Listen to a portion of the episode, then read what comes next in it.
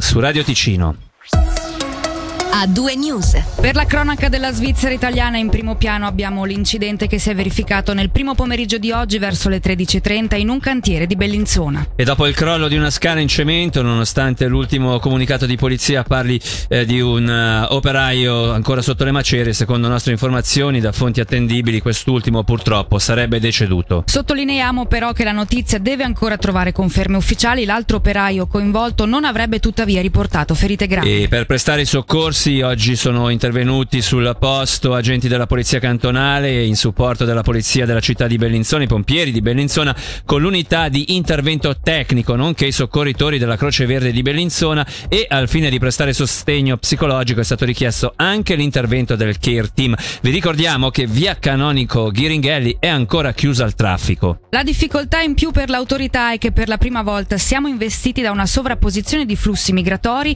i controlli ci sono ma le entrate illegali legali delle ultime settimane sono fino a 10 volte superiori a soli sei mesi fa. Con i passatori la lotta è ancora impari. È quanto dichiarato dal direttore delle istituzioni Norman Gobb in un'intervista a 360 gradi sul tema della migrazione che vi proporremo questa sera subito dopo le 18 qui ad A2 News. Il consigliere di Stato ha sottolineato come nonostante tensioni e pressioni al confine nei centri di accoglienza e registrazione ci sia ancora un elevato grado di sicurezza anche se i richiedenti asilo più problematici, soprattutto i magrebini, si rendono ancora autori di casi di microcriminalità.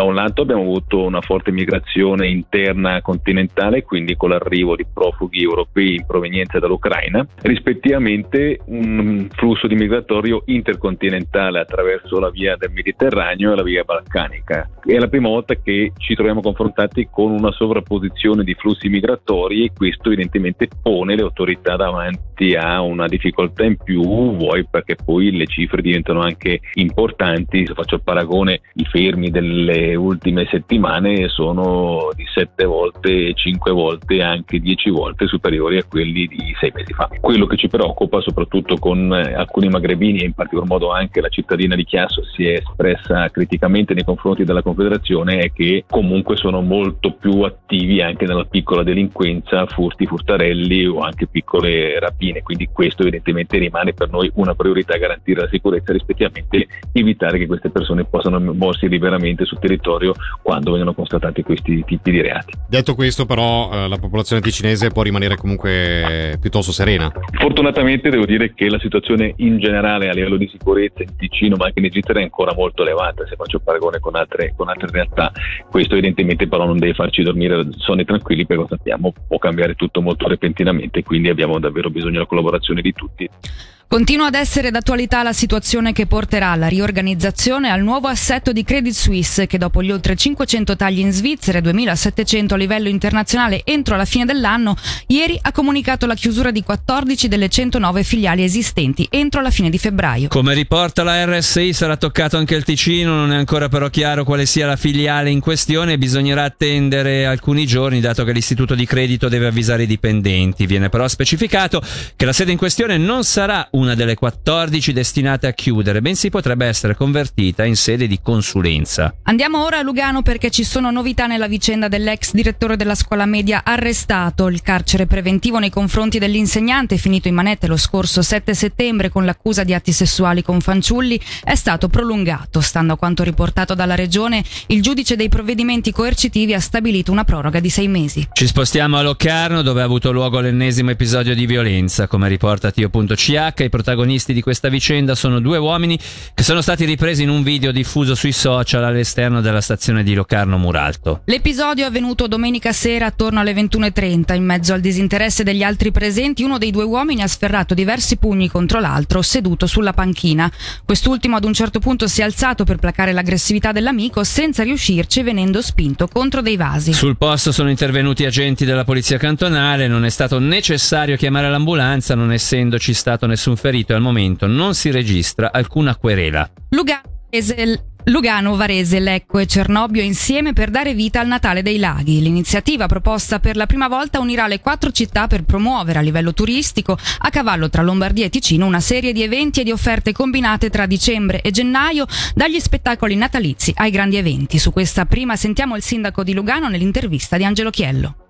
Ma è una prima, io sono stato contattato dal sindaco di Varese, Galimberti, per vedere se non si poteva fare qualcosa tutti assieme, visto che dopo due anni è la prima volta che da un lato e dall'altro del confine non ci saranno restrizioni dovute alla pandemia per Natale. Quindi c'è questa volontà da parte dei sindaci dei quattro comuni di regalare ai propri cittadini eh, la magia di Natale come l'abbiamo vissuta fino a tre anni fa. È uno spirito poi che dovrebbe sfociare in future collaborazioni per promuovere la regione dei laghi, eh, soprattutto in ambito turistico e in ambito culturale. Verrà creata sì, una rete sicuramente, un fil rouge anche e poi stiamo valutando se non si potranno fare delle collaborazioni, ad esempio eh, so, degli sconti per chi visita, compra un biglietto per un museo a Varese e un biglietto per un museo a Lugano. No? Sono tutte cose che stiamo cercando di, di sviluppare ragionandoci insieme. La certezza è che dal primo di dicembre Lugano comincerà a far respirare le feste natalizie. Che succederà? Che cosa prenderà vita? Riprenderemo quello che è sempre stato un po' il nostro concetto del Natale, quindi non un unico luogo dove si svolge tutto, ma una specie di percorso lungo le vie cittadine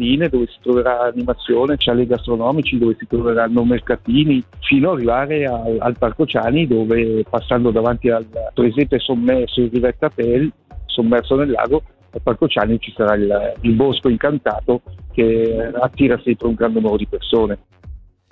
Da Lugano a Loccarno, dove al Palazzetto Fevi si apre tra pochi minuti alle 18 l'ottava edizione di Expo Verbano. La manifestazione dedicata al commercio locale ticinese ad entrata gratuita torna dopo due anni di assenza a causa della pandemia da coronavirus. Un'ottantina gli espositori che fino a domenica si presenteranno a tutti coloro che andranno alla manifestazione. Un evento importante in un momento storico delicato a livello economico. Sentiamo il presidente di Expo Verbano, Marco Garbani. Tutti hanno voglia di rivedere i loro clienti e di passare delle belle ore assieme. Novità, abbiamo come ospite la FART, abbiamo l'associazione Locarno Venezia che farà anche il suo simposio durante l'Expo Verbano, abbiamo diversi stand come l'associazione di commercianti di Minusio, sono circa un'ottantina di espositori, tutti sono domiciliati dalla regione. Compito degli espositori presentare i loro prodotti, c'è anche l'arcobaleno che farà le sue offerte, abbiamo dei concorsi, abbiamo delle fotografie omaggio, ultimi modelli di automobili elettriche, abbiamo qualcosa con i pannelli solari, abbiamo dell'artigianato, dei scrittori che presentano i loro libri. Le ultime edizioni giravano tra 14 e 15 mila persone che venivano a visitare. Quest'anno noi siamo contenti se arriviamo a 12 mila persone. Lei è all'interno del commercio, la situazione a Locarno in questo periodo com'è? I due anni di Covid non ci hanno aiutato, non abbiamo ancora ripreso al 100% quello che era nel 2019, anche se le premesse sono buone. C'è sempre ancora un po' una titubanza a venire a presentarsi di persona. Abbiamo più richieste telefoniche con l'e-commerce, però la tendenza è il miglioramento. Quello che è molto importante da sapere è quello che sarà le vendite di Natale con le aperture straordinarie che sicuramente aiuteranno a uscire di casa e questo è importante. Nuovo cantiere in vista per la ferrovia delle Centovalli. Da lunedì 14 novembre si procederà infatti al rinnovo dell'impianto di sicurezza e alla manutenzione dei binari lungo la tratta ferroviaria tra le stazioni di Muralto e Cavigliano. In particolare i lavori, comunica la direzione delle FART, saranno svolti tra le 21 e le 5 di mattina e dureranno poco più di un mese. Meteo permettendo e salvo imprevisti il cantiere dovrebbe durare fino a giovedì 22 dicembre. Ora la grande musica di Radio Ticino, tra poco entriamo nella seconda ora di A2 News e lo faremo parlando dei mondiali di